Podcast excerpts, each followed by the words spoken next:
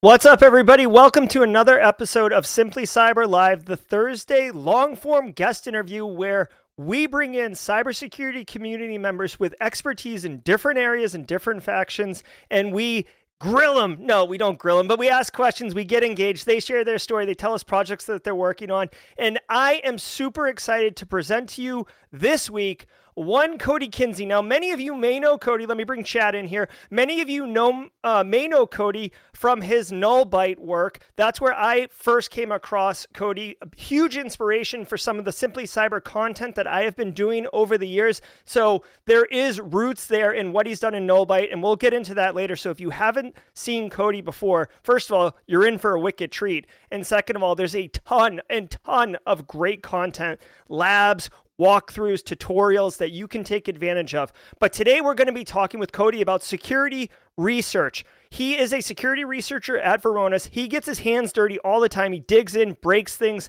He is very good at what he does. We're going to talk about that. We're also going to be talking about some of the projects that Kody's working on that is absolutely fantastic. We're talking hardware projects, things that you can get involved with, and software projects. He's got a GitHub repo. It's going to be epic. As always, standard practice goes, guys. Simply Cyber you you're totally part of the show. So i would love for you to ask questions get engaged. I will queue them up as i uh, always do. So if we don't get to your question right away it's not because we're ignoring you. It's because we are just queuing up. Drop a queue in the front if you can so i know it's from me. I am producing hosting and uh, doing some back channel stuff. So i might uh, not catch it if it doesn't have the queue. I hope you're pumped up. Get ready for Kody Kinzie. Let me go grab him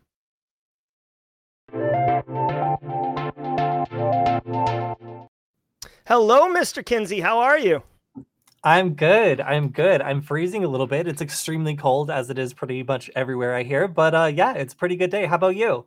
Uh, I, am excellent. I'm super pumped. Uh, basically, for those of you who don't know the background, um, a couple of the Simply Cyber community members were were in Kody's uh, live stream. So uh, Kody does a live stream called, uh, or on the YouTube channel, Security FWD. Right? Are, are you still doing those live streams? Yeah, sure. So it's been like uh, two weeks now because I had a uh, dental surgery where I got a tooth put back in that got knocked out when I did the other kind of security working in a music venue for four years. So uh, took oh a little bit gosh. of time off, and this is the first time in yeah almost two three weeks now that I've been streaming. So uh, this is the big return. Oh man, well lucky lucky us to get the the big reveal. Um, so Kody's over on Security FWD. A couple Simply Cyber community members were were lurking, passive observer we call it. We don't call it lurking, Kody. We call it passive observer here. And they were like, "Hey Kody, like come on Simply Cyber Live." So that was kind of the origin of this. I'm glad that we can make it work. I'm glad that you got your oral situation sorted out and that you're able to uh, to talk to us. So so Kody, really quick, I did give a little bit of an intro, uh, but you've got your hands in so many uh, you know jars and, and working in so many places. And security research is such a you know vague title right? You can be specialized in android malware hardware wireless etc so can you kind of share with the audience just a little bit about what kind of security research you do and where your passion lies? Absolutely. So i picked the title of security researcher exactly for the reason that you just said. Uh, pretty much anything i'm doing could be hypothetically researched. So it really gives me license to try a lot of new things and uh, you know, investigate in places where otherwise I might be told, hey, that's not your job.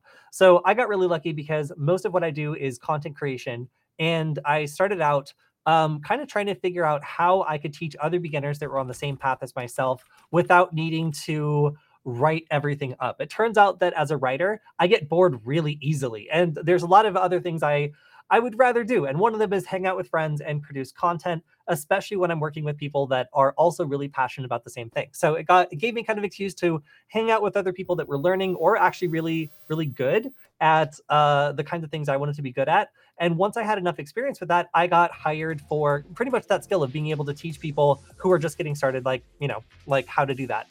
So um, I don't know. I really enjoy that. And I also got to indulge some of my other interests like Wi Fi hacking and open source intelligence. And mm-hmm. that's kind of uh, one of the things that I've always been interested in and wanted to explore more. So, yeah, um, Wi Fi hacking, OSINT, and content creation are some of my favorite things. And also, like, kind of interacting with other beginners um, who are on the same path of going from like a weird background. Like as I mentioned, I used to do security at a music venue, and it was not like you know like wireless security. It was literally I was the bouncer. I had to catch like fake IDs. I had to identify problems that might happen to the venue, and some of those problems ended up being like Wi-Fi problems, which kind of got me uh, at least partially on the path of getting paid to do security research. So a lot of people come from like weird, strange backgrounds. Like that's mine. Um, and uh, I had to go back to school to learn a lot of the things that currently still make me good uh, at what I do. So yeah. So uh, so I love that. So one thing that you may not know is I've actually been doing a series of videos that are essentially roll to cyber and it's like the opposite of youtube algorithm uh, where it's like I, I, interviewed someone who was a mechanic and got into cyber i interviewed someone who was a k through 12 teacher into cyber stay at home teacher. So like, you know, um, bar, you know, music venue bouncer to cyber would be a perfect fit uh, for you, Kody. Now, um, so it, it, it is really cool. It does resonate with those people who are in those roles because I feel like a lot of people think that cybersecurity is like this, um, you know, like not only is it like a great field, obviously, but it's like overwhelming and it's too it's too difficult. And oh hell, I'll just I'll just deal with my my lot in life. And I, I want people to know that that's not the case. Um, so so let's turn back to you because no one no one wants to hear me talk. Um, so as far as like OSINT goes, right? Like OSINT is kind of accessible to everybody. I'd argue you don't really necessarily need access to special expensive tools or or platforms that corporations might own when you started getting into OSINT, kind of what was the early um, steps and, and, and, early progress? So, like someone in chat who might be like, oh, like I'm kind of new here and OSINT sounds cool. Uh, like, wh- where did you get started and how did you how did you fall in love with OSINT? Um, okay, I got started with OSINT by being, um, I guess, how would I describe it? Being like gaslit by people that were catfishing me as a teenager. Um, so f- figuring out um, when somebody was lying about creating an account or, or like all these other little inconsistencies or being able to like track a small piece of information across the internet um, these were things that as like a teenager i ended up getting really good at so um, what i found is when i got into osint all the same strategies i'd been using growing up to like cross reference information and use search engines with like quotes around them like i didn't really know that I was doing OSINT, but I was using the same strategies that I would later use to just apply to like more databases and more different ways of finding information. Really, um, the fundamentals of conducting a good investigation or, or like asking great questions, like mm-hmm. are are kind of learned over time, and it's something where if you are applying them for whatever whatever it is you're doing, it could be uh, you're getting catfish, or it could be you know you're applying it to a, a business sort of thing where you're looking for information about another business to either learn about them um, uh, you know, I, have been paid to do business intelligence where like people are paying to understand where to put their money by looking at their competitors. Those are all ways that you can get started using OSINT and using some really, really free, um, easy to use tools to actually make money and be kind of recognized for doing good work. So um, yeah, I love OSINT a lot because there's a low bar, and frankly, a lot of people have flexed these skills in other ways that they might not be aware of. So yeah, if you're just somebody who got really good at calling people on their lies online, um, then some of those skills like might actually benefit you as an OSINT investigator because maybe you're really good at knowing how to structure an investigation, and all you really need is access to some more tools or like a better idea of how other types of more technical investigations go uh, in order to be really, really good at it. So a lot of people who have like good inquisitive minds that love getting to the bottom of things. Uh, sorry. Uh, might actually end up being really good OSINT investigators because they just have the right instincts and know the right questions to ask um, and don't get overwhelmed by the information. I find um, OSINT is actually one of my least favorite topics to teach in a broad form because it attracts a lot of conspiracy theorists, and that's the problem with OSINT. Um, is it's a fire hose of information, and without being like a good investigator, where you could like discard information that's low quality and really be kind of like almost snobby about what type of information you accept, um, like primary source information that's good that could be verified. Um, that's really the only way to prevent yourself from getting just completely bogged down in like lots of lots of data that you can find that really might not be high quality data. It might be hearsay. It might not be something that's true. Um, mm-hmm. and it might just might, might kind of distract you or make you think that you're onto something when really it's just junk data because there's a lot of stuff out there. My favorite example being there's a tool called the harvester. Have you heard of it? Oh yeah. There's a video on simply cyber of me using it. Yeah. Yeah yeah. So it's a classic tool and you can use it to scrape email addresses um, from an organization. So one of my favorite things is uh, to show people about junk data is I'm like, all right, point it out the whitehouse.gov. and people do it and they get all these obscene email addresses at the White House.gov. They're like, ah, oh, how could they do this? Did they make this with taxpayer money?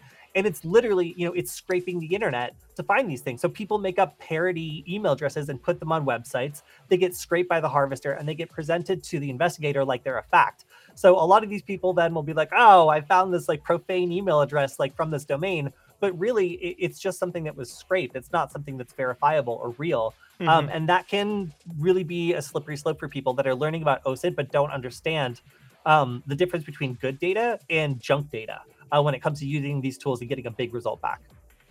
Yeah, and I I I agree and understand 100%. Like so I j- just just to give her a call out, Jess Bishop is in here. Jess Jess Bishop and I and a couple other people did were on a Trace Labs team um, back at DEF CON this year. Uh, in Trace Labs, Kody, are you familiar with Trace Labs? Um, I no, I actually haven't attended. I've heard oh, of them, though, but so Trace Labs is excellent. Just so for Kody and for everybody in chat, Trace Labs is an organization that partners with law enforcement to find missing persons, and hmm. they can't really televise the event or anything because it's like literally when the event starts, you have four hours and you're given eight cases, eight missing people, and you have to use OSINT to find it. You would you would love it, Kody. It's like it's exhilarating. Uh, I will warn you that it is very emotionally committing. Uh, like, you know, I was looking for someone, and then two weeks later, a news story came out that they had found her um, in a lake. And I, I like literally mm. wept at my desk. Like, you know, like it's like two in the afternoon and I'm on a Tuesday and I'm just like, like crying in my home office by myself. So it can be pretty intense. But um, Jess had said, you know, I need to get back to OSINT. I really love it, just a little out of practice. I want to ask you about that. So you do OSINT a lot. Do you find that it's more about knowing which tools to use, or is it more about practice and, and, and iterations and, and, and, you know, just muscle memory? It's 100% not about tools. That's what I've learned. It's all about um, being a good investigator in terms of structuring questions, um, answerable questions, and then knowing where the information to answer those questions is found. You can know every tool in the book, but if you can't structure an investigation well, you're going to miss the obvious path to get the result that you want. So good investigators have a lot of experience with um, just constantly like a- asking themselves a question that can be answered and then uh, knowing a broad variety of places where that data could live. And by kind of associating like what questions get you the results you want, and you know what tools you will use to answer those questions that's a much better cycle at least for me as an investigator than like knowing all these tools and just like dumping information into them and seeing what comes back. That works. It's like it, for like a lock picking analogy it's like raking a lock. Like a lot of the time if you throw every osint tool you have at someone and then get a bunch of stuff back you can sort through the junk and you can find the the gems and like end up with you know a lead you know something something to go with but it's not a very lean or efficient investigation. And that's not the kind of investigation that like most investigators expect to run. They expect to have a pretty clear cut path to the information they're looking for, the stuff that'll really get a, a big, disproportionately strong result, um, and kind of like ignore all these other things that aren't really super relevant. Um, so yeah, like I, I think it's it's really about like getting in the practice of being um, a good investigator, like a good question asker, and making sure that you're not just throwing, you know, the kitchen sink at every investigation. Because um, some of these you need to keep quiet, and if you put all of your stuff through every single tool, um, you know, you might be somebody who never does a sensitive investigation, or you might be learning skills that someday you are using in a sensitive investigation, and maybe you don't want to put all that information into these tools that you don't know who operates or sells information from. Like I know there was a third party vendor that provided a lot of really interesting transforms to Maltego, which is a super um, popular investigation tool. And like it was kind of unclear why they were doing a lot of this stuff for free because they were providing some stuff for free that other people were charging for. But it really kind of came down to the fact that like if you were an investigator, passing your investigations through this third party data you know provider might actually be a really good business for them if they wanted to turn around and sell it and of course i was never able to like find out if that was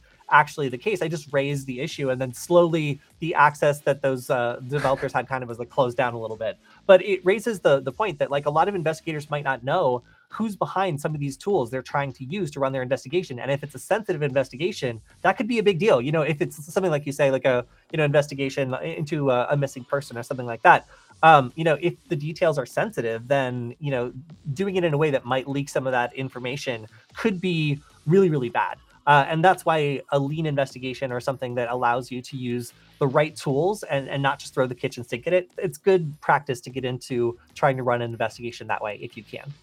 I love it. So Anisa Redman had asked a question, and she said, "Jerry, do a stream on structure and an investigation, please, and thank you." And Anisa, thanks for the comment.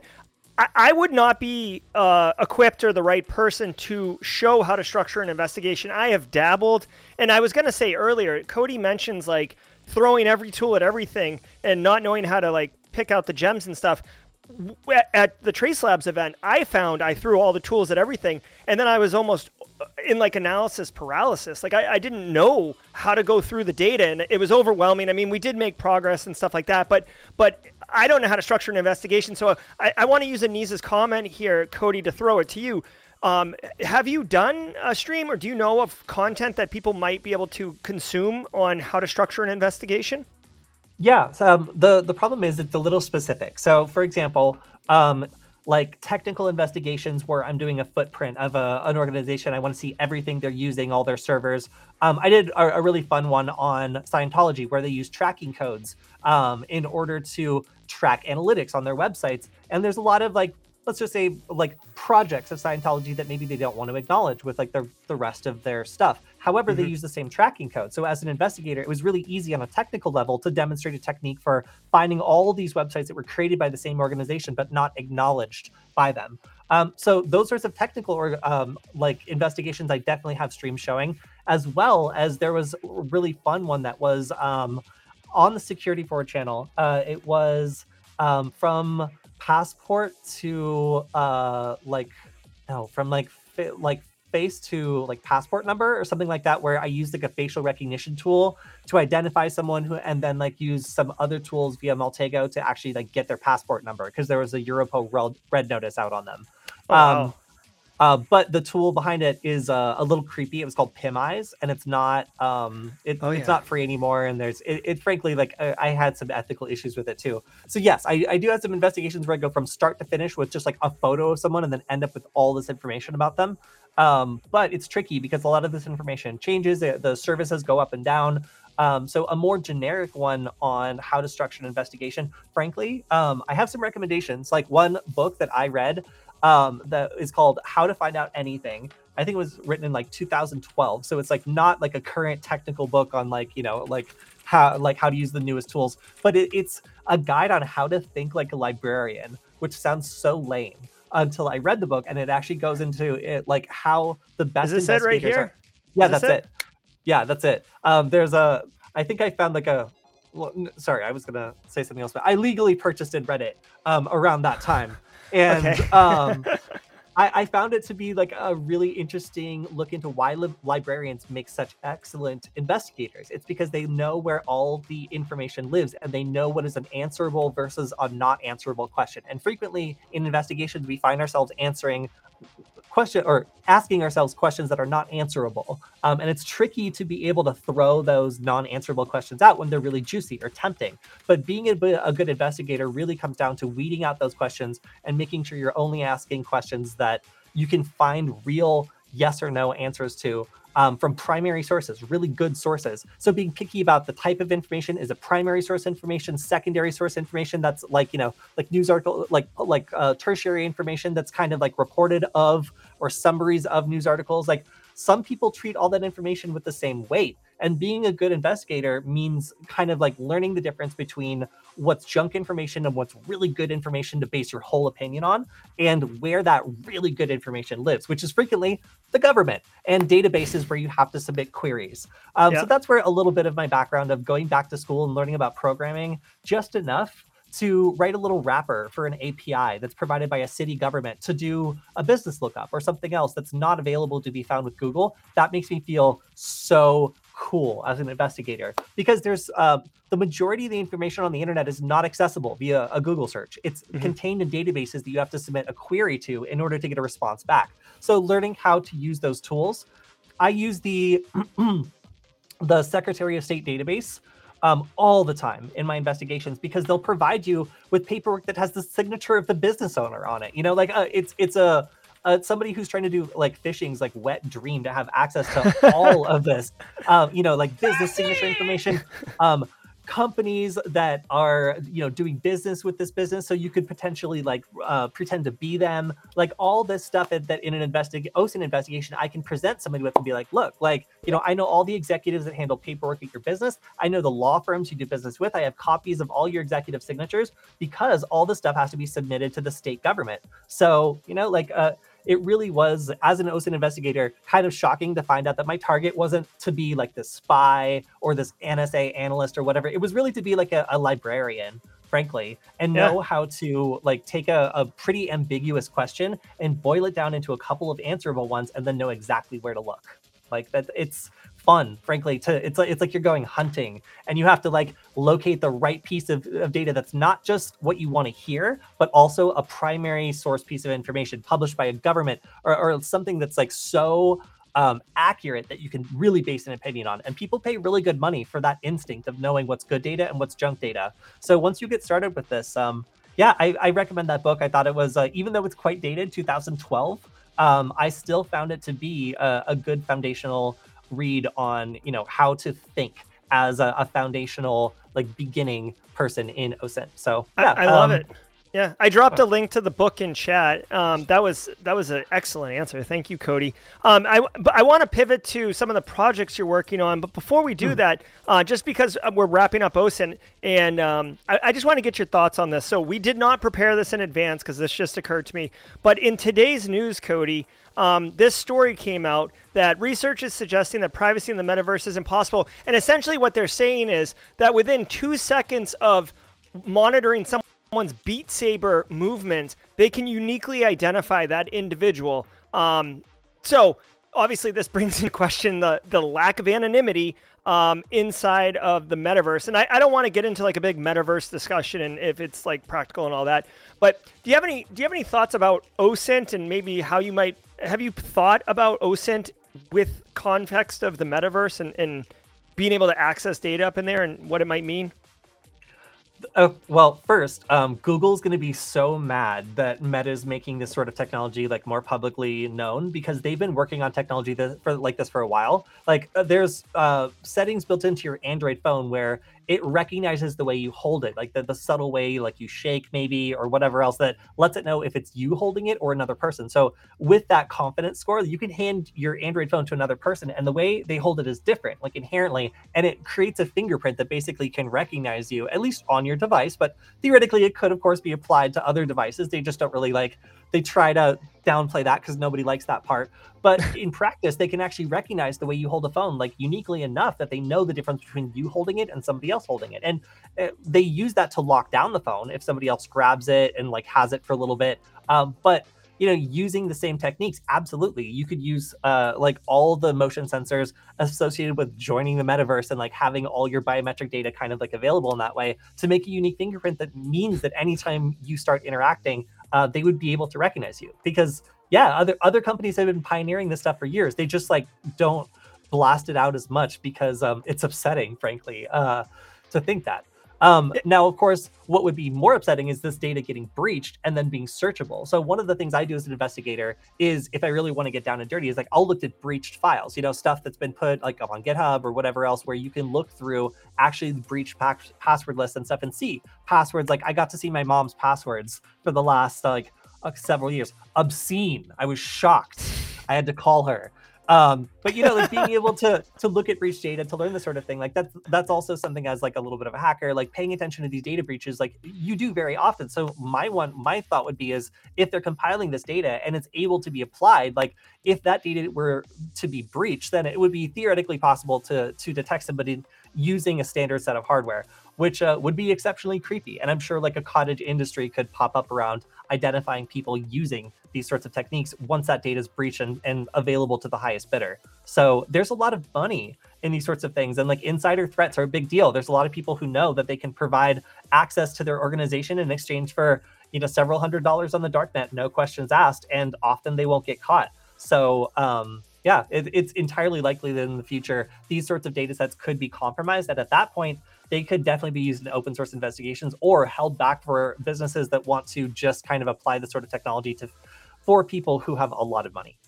Great ass, homie. Yeah, so I don't know if you're hearing these sound effects that I'm playing, but we like Simply Cyber has certain sound effects, and I agree 100% with you. It's all about money. It's, it's straight cash, homie, is the line, the Randy Moss sound bit uh, from years and years ago.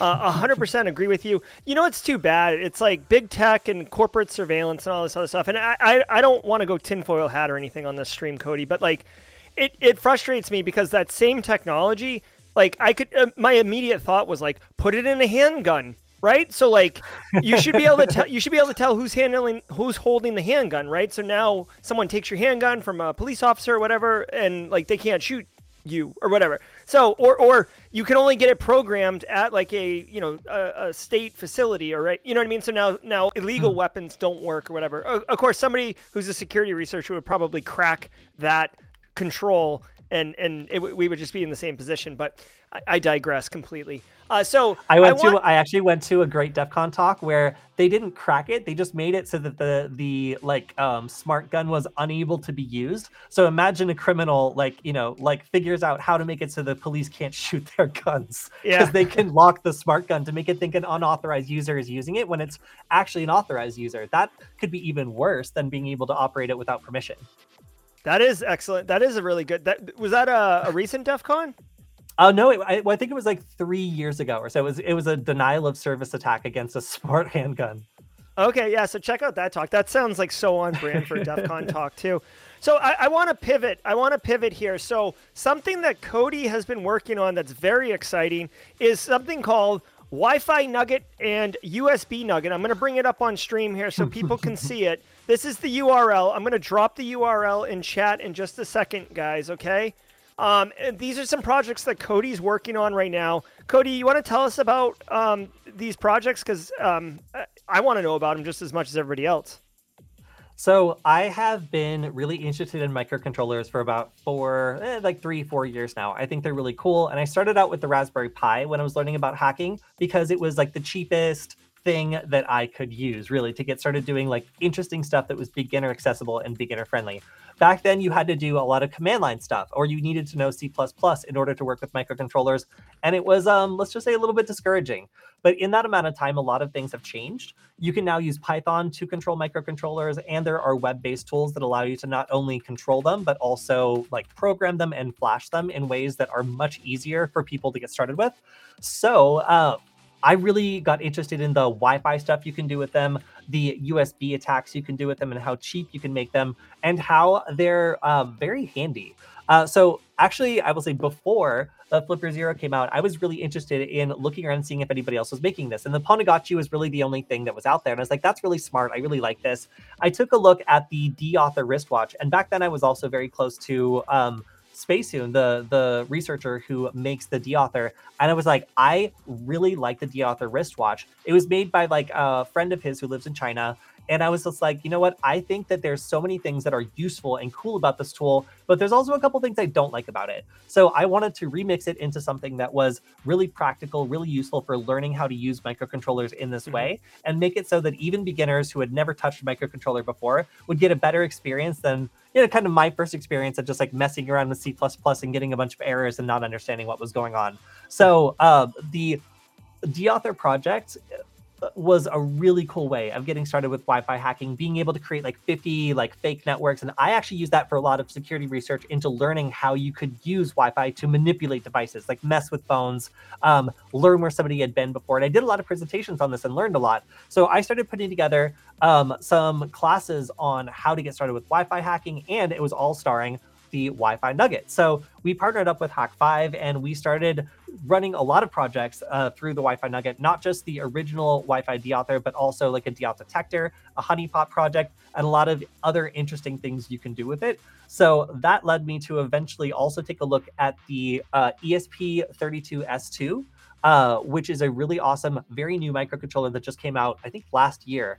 And it has a lot of things that the Wi-Fi Nugget just can't do, such as uh, USB, like native USB, so it can mount as pretty much any USB device you want. So that means HID attacks, like the Hak5 USB Rubber Ducky, and mm-hmm. it also has a Wi-Fi chip, so that means it can have a Wi-Fi interface, which is super cool and very useful. So we, um, my friends and I, worked on this for about two years, and I worked with another researcher, Alex Lynd, uh, who also was my co-host on the stream of Security Forward for a good amount of time, to make a printed circuit board that's open source that anybody can pick up and use, and uh, you know if they want to make their own, if they don't want to grab one of ours. So the design again is open source. All the code so far has been open source, and it's just kind of an attempt to make microcontrollers easier for people to use and more fun because they're so powerful. There's so uh, much you can do with them. And prototyping with them is a lot of fun once you get comfortable with the process of flashing them and programming them. And also, uh, CircuitPython, which is by Adafruit, has gotten a lot more mature in terms of making it easy for beginners beginners who just know Python to start working with microcontrollers without the need to know uh, a language like C++. I find that to be so much fun for just creating rough prototypes or running a like a I don't know, like a workshop or something where people with just a little bit of Python experience want to build something really cool and really unique. And the Wi Fi capability means you can do all sorts of interesting security stuff with Wi Fi as well. So the big difference between those two is the Wi Fi Nugget is strictly for Wi Fi hacking. Um, it doesn't have native USB support because it's an older chipset.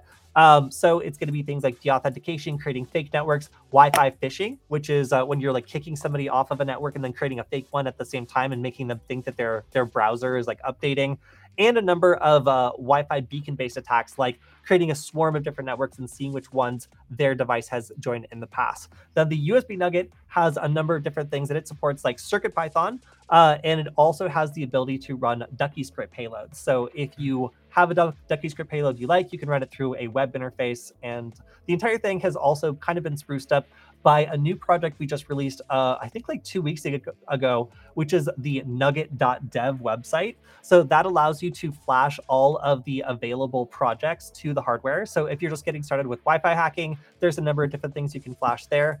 Oh, yeah. And actually, I just realized as you're uh, scrolling through it, it supports the WLED project. So that allows you to plug in a strip of NeoPixels uh, basically into the uh, GPIO pins in the back and you can control a pretty big strip of NeoPixels um, just from the board and do it all from a web interface, which is really handy. So uh, I actually just built a power supply so I could run like a really long uh, run of stri- strips without having the colors kind of fade at the end. But for people that are just getting started with either uh, just wanting to control a strip of LEDs or using Python to create a prototype, it's been a lot of fun making something that's user friendly and also, of course, is cat shaped and cat themed. Yeah, uh, we saw Nick Barker left Coast Love um, saying all you had to say was there's a kitty on it, and he's he's all in on on purchasing it.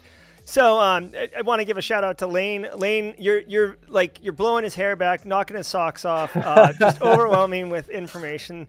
Uh, this is good. Justin Gold feeling it too. Um, so let me ask you, like I'm looking at this thing, okay? It's very very cool. I want to check it out. I, you know, like Flipper Zero got so much pub, and and I think it was it wasn't like they did a marketing campaign. I think it's because people kind of caught on to it and were doing videos and stuff like that.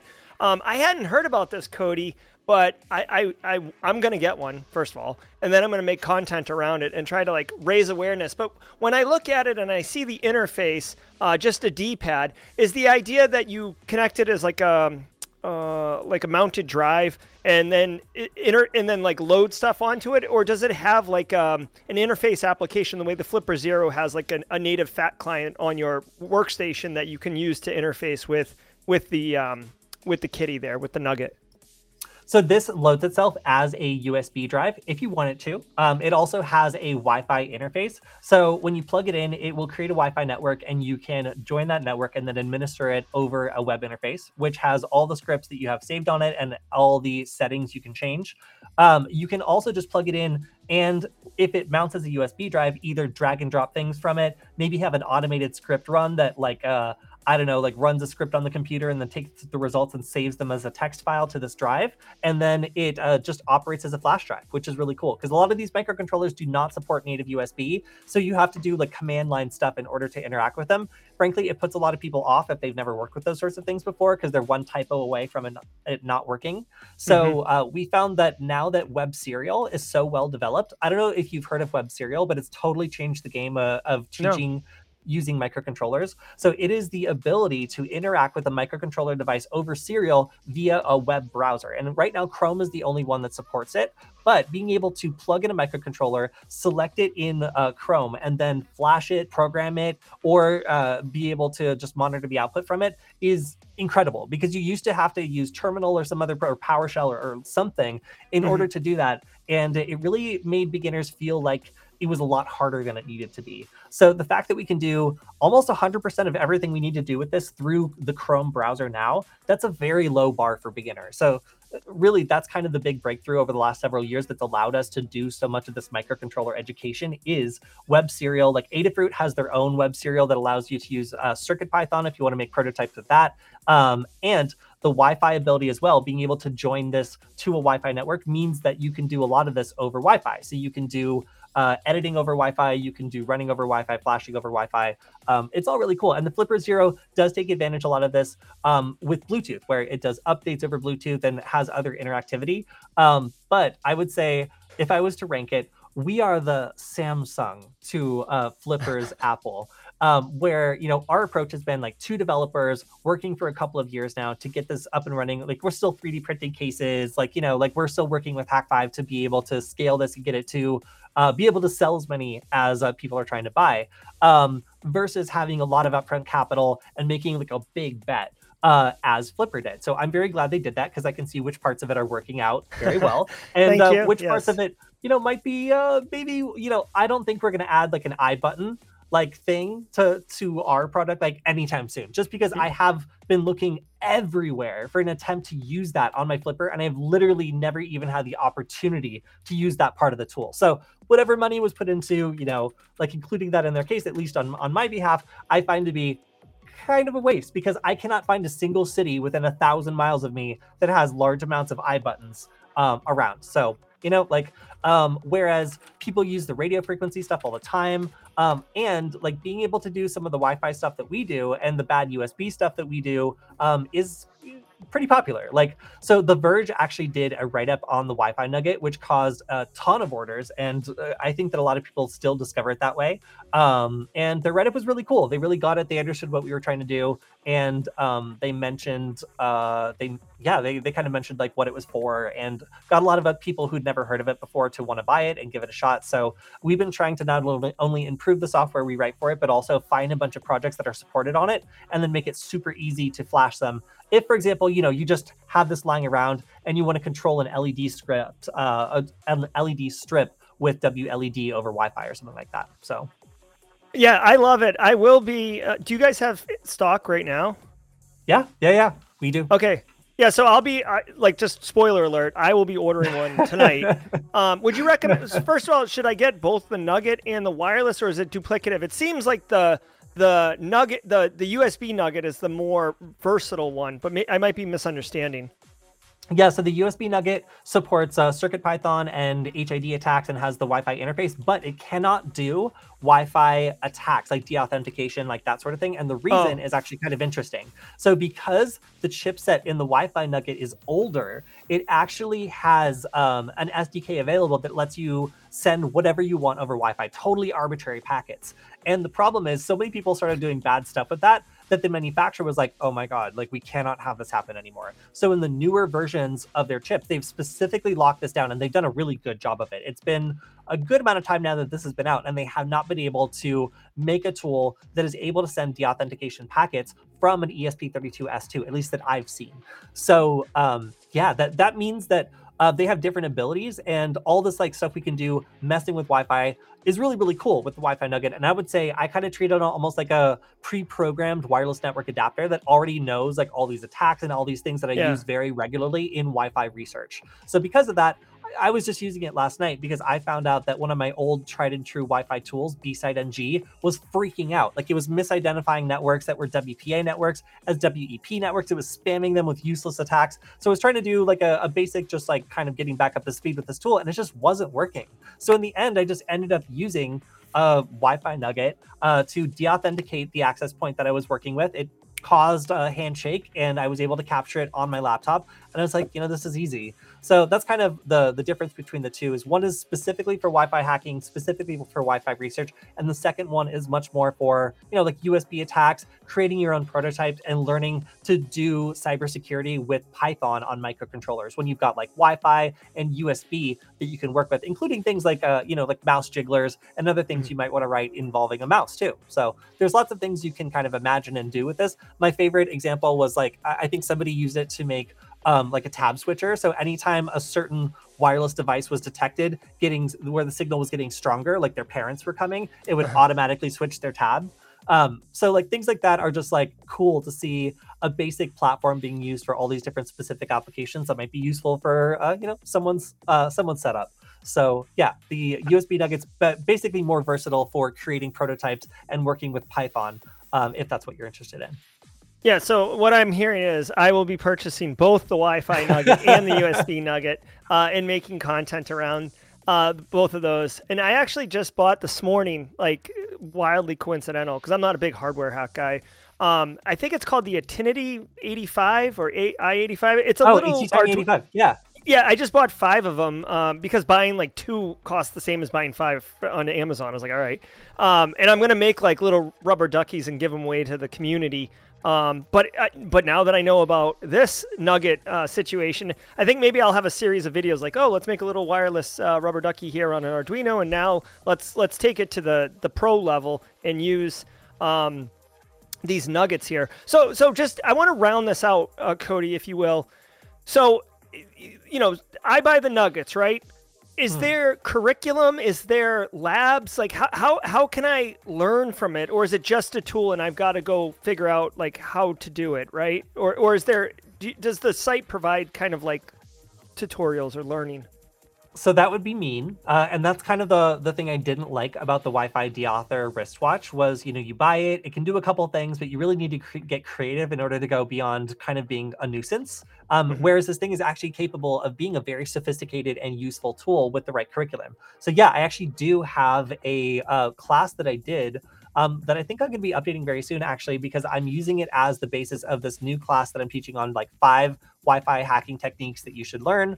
Um, it's basically like the five strongest attacks that are, are possible to do with this that I think are the most interesting. And it's kind of a foundational introduction to like using all the features that are provided. Like one of them is just like basically a Wi-Fi pineapple detector. It'll like catch people in the area who are trying to do like a karma attack where they're like springing up wireless networks in response to networks that uh, devices in the in the area have joined in the past and are calling out for. Um, mm-hmm. It's really fun to be able to learn how to use this in an applied fashion. So you can extract information from your phone about where it's been, or create a bunch of fake access points and see like who around you has like joined them in the past.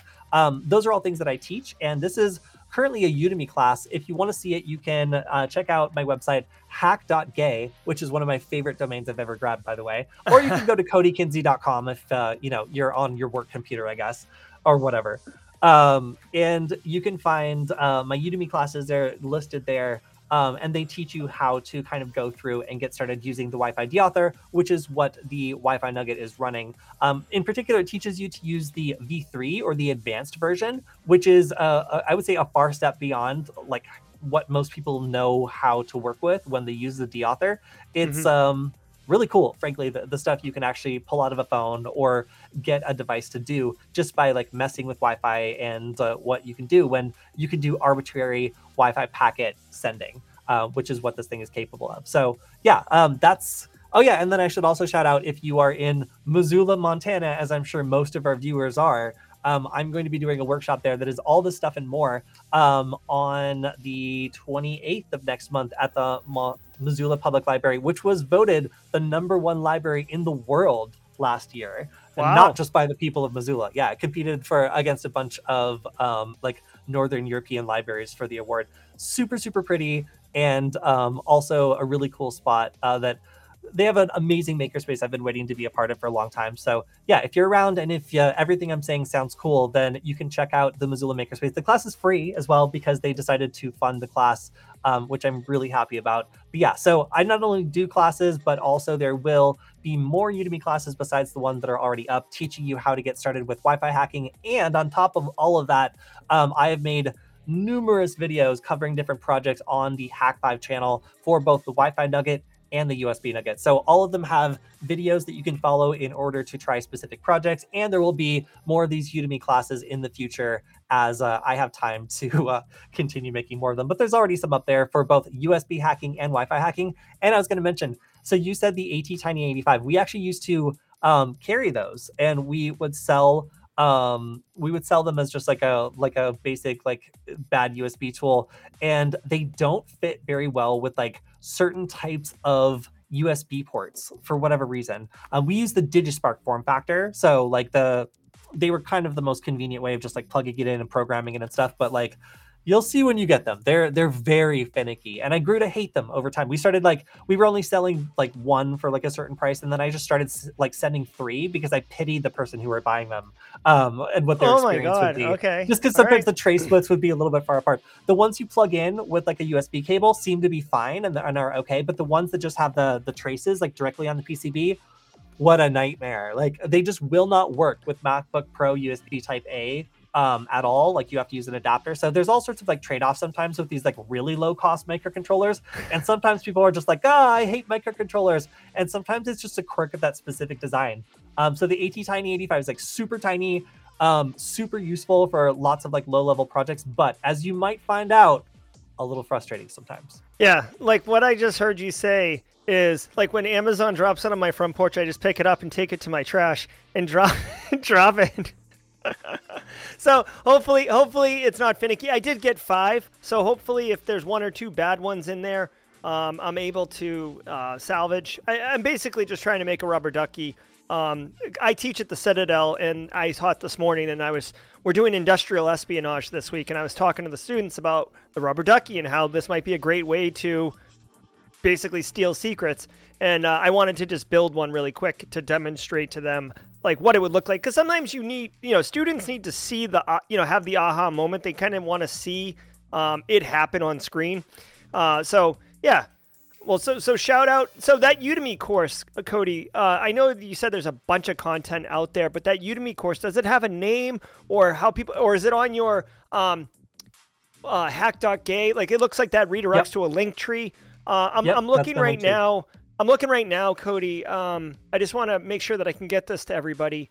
Um, which one is it? That's a that's a great question. Okay. Um, because I can barely see that. Hold on one sec. All right, no problem. I'll go to my own website. yeah, Kimberly, um, thank you. I'm just not sure which one it is. Is it the class Advanced Ethical Wi-Fi Hacking with EPS? You know. ES yeah, yeah, yeah. That's it. That's it. Sorry, I, I okay, no problem. it. So we have, I have two different classes. Um, design your own USB rubber ducky ethical hacking tool is actually using the AT Tiny 85, and then um, advanced ethical hacking Wi-Fi. Wow, advanced ethical Wi-Fi hacking with the ESP8266 Deauther. That is the one that works with the Wi-Fi Nugget, and that is the one that we are going to be basing uh, our new class on. I also saw there was a couple people in the chat that actually uh, are either from Missoula or near it or are heading to it soon. So if you are and um, you haven't checked out the makerspace in the library, it's so nice. It is ridiculous. Um, it is a very, very friendly space with lots of cool stuff. And um, I was so excited to see it for the first time. So, yes. Um, and, and yes, go Grizz. I was about to get a tour. I was actually, I, I thought I would uh, be able to do the stream today because I was going to get a tour of the college there um, in uh, hopes of maybe collaborating with them on some more cybersecurity stuff. So if you are around Missoula, then I'll probably doing uh, be doing some more events there. Uh, so yeah, that's really cool.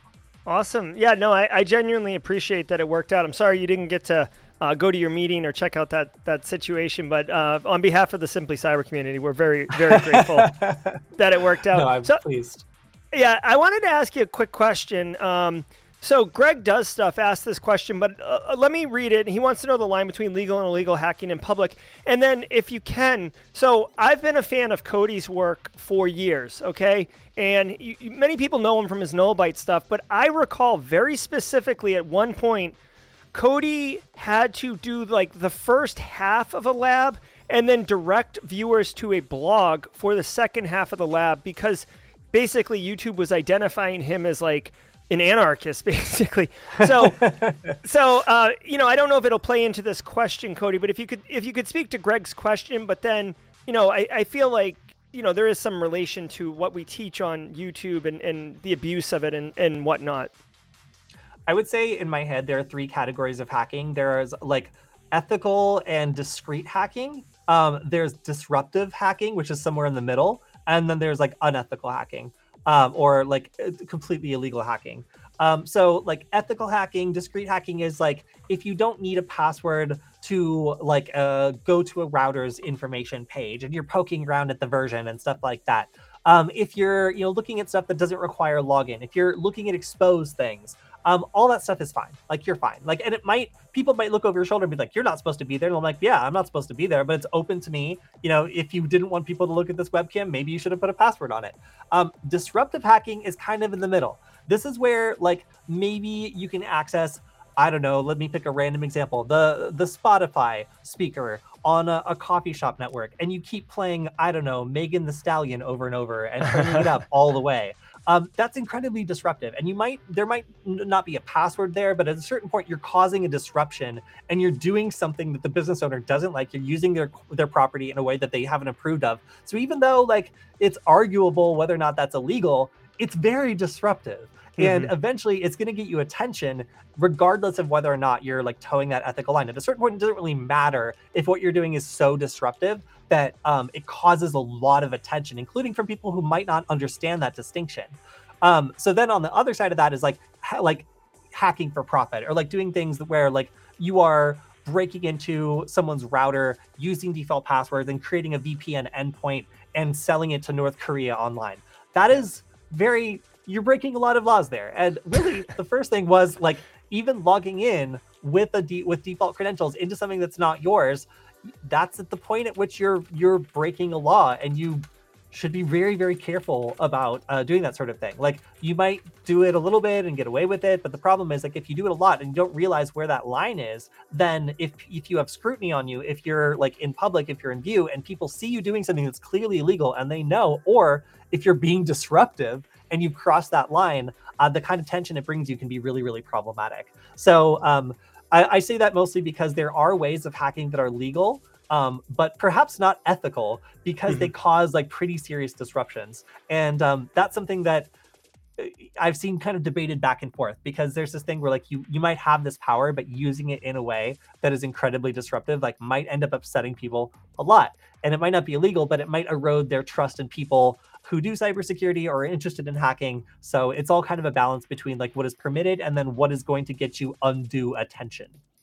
Yeah, you know what? Like it just occurred to me. There's a question that I ask guests periodically, not all guests, but it's it's a fun question. And do you consider logging in with default creds hacking? Like if you if you stumble across a device that's got default creds because you know like they didn't change it on the router or the IoT device, is it hacking? Um, okay, putting on my cop hat here. Um, yes, it is hacking. To log into a service that you do not have permission to access that is legally protected, even with the default password, constitutes a security mechanism that bypassing is a crime to do. So technically, yes, that would be accessing a secure system, even if the password's crappy, even if the password is listed on the page that you are accessing. So there are so many routers that are just like ever like you go to their default page and you're on like a guest network at a coffee shop and it's like, "Hello boss, all things are good. Here are all the Wi-Fi networks I'm creating and all the passwords associated with them. Everything looks fine." I'm like, "Okay, so now I have the password to this Wi-Fi network I'm not supposed to have, and it says on here that the default password to this router is admin." Like, am I supposed to not log in? And the cop answer would be, "Yeah, you're not. It's a test. It's a test for you." Yeah. Um, of course, a lot of hackers don't care, and most of the time, you know, I I find that people do this sort of thing and they don't get caught because these are insecure systems that are are you know like probably not being audited and, and, and most of the time nothing's going to happen. But it is crossing a legal line. And if anybody is paying attention or if you're unlucky enough to be you know accessing a honeypot instead then like you're going to be noticed. And especially if you're not careful um, it could be very problematic. There's lots of different ways um, that you can get caught and I am now devising them for some of the honeypot stuff that um, we're proposing doing for the USB Nugget and the Wi-Fi Nugget. We've gotten a lot of requests for doing like defensive stuff with these microcontrollers, and it's actually pretty easy to do. Because um, have you heard of uh, Canary tokens? Oh yeah, love me some Canary. Thinkst is uh, a fantastic company. Yes, I really really like them. Their stuff is yeah. so cool. So one of the things that we propose is like having like a fake FTP server that when you download something, it has like a PDF or some other file that when you open it, it pings a canary token. So not only when you access the server in the first place, when you try to connect to it, it's going to warn them. It's also going to warn them when you take the loot and open it from your private computer, like potentially on your cell or home network. You know, so like there's a there's a lot of ways to get caught um, doing this sort of thing. And and i said like i am not that smart at this sort of thing. If i can come up with tricky ways of doing it there's lots of other people that can do it too. So um, that's not to like spook anybody like too much. Uh, i would just say like exercise discretion and know when you could be conceived as committing a crime. Like are you like if you have you know if it's a family member's router or something and you're pointing out an issue with them are you going to go to jail? Probably not. But if they take it the wrong way there's a possibility they could construe it construe it as hacking, which could actually get you in trouble. So hacking is sensitive because of that sort of thing. Like, you know, I came into security with no credentials. And there was a lot of times when I would reach out to people with a research question and they would just be like, I have no idea who you are and I'm not going to tell you about that. Um, so like, you know, it, it's sometimes a little tricky to be a beginner or somebody who's getting started in this sort of thing and have a security question or be trying to submit it like a bug, for example. Like I, I, find a lot of people will find problems like this and then try to submit it to the business to make sure that their own data doesn't get breached through this business they're transacting with, and the business will freak out and call the cops. Um, you know, if yeah. you're not a professional security researcher and you don't know what this limit is and you did something that was actually technically illegal, that could be really bad for you when you're just trying to help. So um, that was really scary to me personally when I was trying to do disclosure uh, when I would find problems. Um, like I found uh, in my doctor's office, there was a security camera that somebody had plugged into Ethernet plugged into power and then left and never set up. And it was creating a Wi-Fi network that anybody could join and instantly see through the camera and hear through the camera as they were processing patients' information. And I had to, I was just like, this is ridiculous. I had to like knock on the door and be like, hi, I'm a patient next door. This is now my job um, you know, and I I just need to tell you that there's uh, something here that's leaking patient data potentially, and like you're processing, like you are part of the same billing like like thing that I'm going through. I really don't want you, you know, running my my billing information like right next to this camera that's just set up for anybody to join, um, because you're doing you know credit card payments and like insurance stuff and stuff like that. So um, it was really scary to me um, having seen what's happened to other people who go about that the wrong way to do this like for the first time. But it went pretty well for me that time. Other times it, it you know maybe didn't go so well, um, and it never got fixed. So um, it's always a little bit of a bumpy road when you're doing something that could be construed as illegal, um, especially by somebody who's not very familiar with this. Uh, and if you're trying to help, it, it could be even worse uh, if you don't have a background in security and they don't take it the right way. Yeah, very thorough answer, and, and, I'm sure at that doctor's office, the person you were talking to on the other side is like, well, I don't even know like what you're talking about. like, it, like I have no idea. Oh, we just plugged it in and forgot about it. I didn't even know it had Wi-Fi. Yeah. Oh my gosh. Yeah. Uh, Kody, so we're we're getting close to the end here, and I agree. Like with so many other guests, like I really wish we could go three hours because I feel there's there's so much more to cover, so much more to talk. Uh, I know you're doing this event at the library in Missoula. Are you committed to any conferences this year already that people might be able to um, come see you talk and, and get to know you a little bit better? All right, you corporate slaves. I'm going to RSA. So if you oh. are having your work pay for you to go to RSA, then we can hang out. Um, I don't think I'm talking at RSA this year, but I am going to RSA. I think I might be a goon this year at DEF CON. I'm like, I'm currently talking to see. It's the one role that I haven't done. I'm flip flopping between like, do I want to speak at DEF CON this year or do, do I want to be a goon this year? Because I was, um, I did merch last year. I was press years before that. And uh, it was really cool, frankly, to like take on those roles. And uh, last year, I got to work with the Norwegian Institute of Journalism to like introduce them to all the hackers, like kind of give them a tour. And the press people at DEF CON noticed and really liked it. And we're talking about maybe having me like work with the press next year at DEF CON. So I might not be doing a lot of forward facing stuff, but um, I might be instead in charge of like ejecting uh, news organizations who are um, asking like leading questions to try to make hackers look bad and like providing like misleading foot like coverage. I love it. I love it. So you, you but you'll be you'll definitely be at DEF CON one way or the I'll other. I'll be at DEF CON. Yeah. So and that's great. Like I love you're like Pokemon, like got to catch all the badges, right? You'll you'll have the entire a suite of badges if you do the goon one. Yeah. Yeah, yeah. After that, then I just need to get the speaker badge, and I've got like a whole kind of. Uh, I'm gonna look like an army general Um, I love it. all of my badges. It's going to be great. I love it. I will tell you, bucket list item is speaking at either Black Hat or DEF CON. Just like that week is uh, on my bucket list. I've never done it, but one day uh, I hope. Um, guys, Every this is- year, one month before DEF CON, I'm like, I should speak at DEF CON. And then like, the call for papers has been closed for four to five yeah, months. you're like, ah. Yeah. I love it. Well, we'll I'll be in uh, Vegas um, that week, so maybe we can. I'll, I'll buy. I'll be happy. I don't know if you drink beer, wine, whiskey, bourbon, or just um, you know hard seltzer, or you don't drink alcohol at all. But if if the chance uh, presents itself, Kody, I would love to buy you a drink um, and just you know have a chat with you. That sounds great. No, I will be there and um, invite me back anytime. This was a lot of fun. It's been it's been a while since I was in another show. I forgot how much fun it is to have somebody else get to lead it. Oh yeah, my, my pleasure. I, I love I love uh, you know we've been emailing back and forth. I, I just love this. I love the Simply Cyber community. They're so inclusive. They're so supportive. They're such great people. Uh, Kody, like I mentioned uh, in the green room, uh, I love to give an opportunity to my guests to kind of take the floor, have final thoughts and sayings, uh, whatever you want. Uh, so I'll, I'll throw it to you, and uh, the floor is yours, uh, Mr. Kody. Cool. Yeah, well, um, if you like this and you want to hang out every week, then I do the Security Forward channel every week. I'm going to be doing it every Friday. I'm now going to be running the stream uh, as well as appearing in it. So you can expect me to bring in some of my own audio issues I'm learning from your stream. I, I, I want to have all the bells and whistles and buzzes. Um, so I'm going to be doing that. So you can check that out on the Security Forward uh, YouTube channel. I'm also going to be doing live events. I'm going to be doing them in Missoula. I'm also going to be trying out Seattle. And of course, I'm going to be doing more events at Null Space Labs in, C- in uh, Los Angeles. And I'll be trying to go to as many security conferences as I can. You can let me know if you know of any particularly good ones that I should check out because, uh, you know, things are kind of opening up again. I want to start traveling and getting to do more of these classes. And frankly, I've got a lot of classes in my back pocket that are a lot of fun to run. So um, hit me up on Twitter if you have any suggestions for different conferences to check out, and make sure to pop in on the Security Forward live stream so we can keep up every week. Uh, yeah, and that's it. And if you want to support me, or if you want to uh, just work on a really great electronic project, check out the Wi-Fi Nugget and the USB Nugget.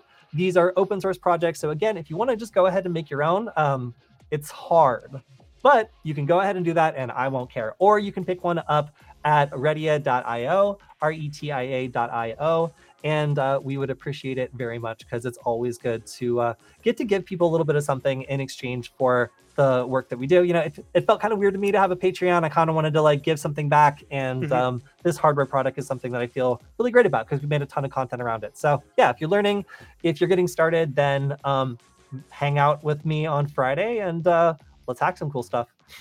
I love it. Absolutely. And um, I put a link into Security FWD. So you're saying Friday is when you do your lives? That's Yep, yep. okay. All right. So it, Starting what time tomorrow. on what time on Friday? Uh, it's going to be three Eastern. Okay, three Eastern. So I, Kody, I, I don't know if you know this, but literally every every single day, every single weekday, um, I do a live stream every morning for an hour, every single day. Uh, it's a it's a daily God. cy- cy- yeah it's a daily cyber threat briefing. I, I I go through the top six or seven news stories in the cybersecurity industry, and then I give my opinion and analysis on each of those stories and how people can operationalize that information at work or use it to get a job in the industry. It's a lot of fun. But what I will start doing is every Friday remind people that you will be going live at 3 p.m. Eastern time, and I'll provide a link. So I'll try to, you know, it's it's a couple hours away from 8 a.m. Eastern time, so we can't really raid you uh, the way Twitch people like to raid people, but we'll, we'll try to get some uh, Simply Cyber folks over there uh, to support you. And um, just really quickly, I mentioned it this morning, and I don't want you to say yes or no or anything right now because I don't want you to feel like you're on the on the hot seat here. But there's been a request in the community. I've been doing Simply Cyber for about three years now, so it's grown and you know bells and whistles, like you said.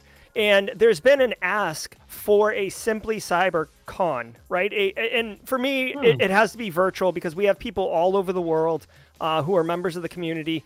And we're going to be talking about it very soon. But to me, it was just going to be talk tracks. But I almost wonder um, if you would be interested in doing some type of like nugget training module. So the people who attend would have to buy the nugget, obviously, and then you could run some type of seminar or training session. Think about it. I don't want you to feel like you have to commit to it right now, but I think that there would be a ton of interest in it. And I think it would be a lot of fun and a cool, a cool dimension to a conference that I'm affiliated with. No, absolutely. I mean, we originally created these to be something that we could do at conferences just as an excuse to get to meet everyone. So, yeah, no, that would be a lot of fun. All right, cool. So yeah, we'll put that on the on the board here, and uh, I'll start working towards that. I've already started thinking through of like what this conference would look like. I I really thought training would be like out of the realm of possibility, but this is why we have these organic conversations, Kody, because these things crop up, and now it's wicked awesome. I love it. All right. Um, uh, special guest, uh, Kody Kinzie. I want to thank you personally on behalf of the entire Simply Cyber community and behalf of myself. I know your time is very valuable, so spending an, an hour plus with us uh, this afternoon has been incredibly valuable. We've learned a lot from you, and I know people are hungry for more Kody, so definitely go check out Security FWD. Get back into his backlog of uh, Nullbyte because there's a million awesome videos up there. Um, if, if people want to connect with you, it, I know you're pretty active on Twitter, or are you still are you off Twitter now that it's like burned down? I've linked my Mastodon to it, so I'm kind of going. I'm kind of going back and forth. I still use Twitter. There's so many great people that are still there, and and I still learn a lot from those people. Although I also have a lot of weird stuff coming up on my feed now. So I use Mastodon. You can find me there, and of course, you can always find all my stuff on KodyKinzie.com or Hack.gay. All right, KodyKinzie.com or Hack.gay. Genuinely appreciate it. Thank you, everybody. Remember, tomorrow morning at 8 a.m. Eastern Time will be the next stream, the Simply Cyber Daily Live threat briefing. Uh, it'll be a good time in there, and we'll continue the Simply Cyber Community Challenge that we started on Tuesday. On behalf of myself and Kody, I want to thank all of you. And until next time, stay secure.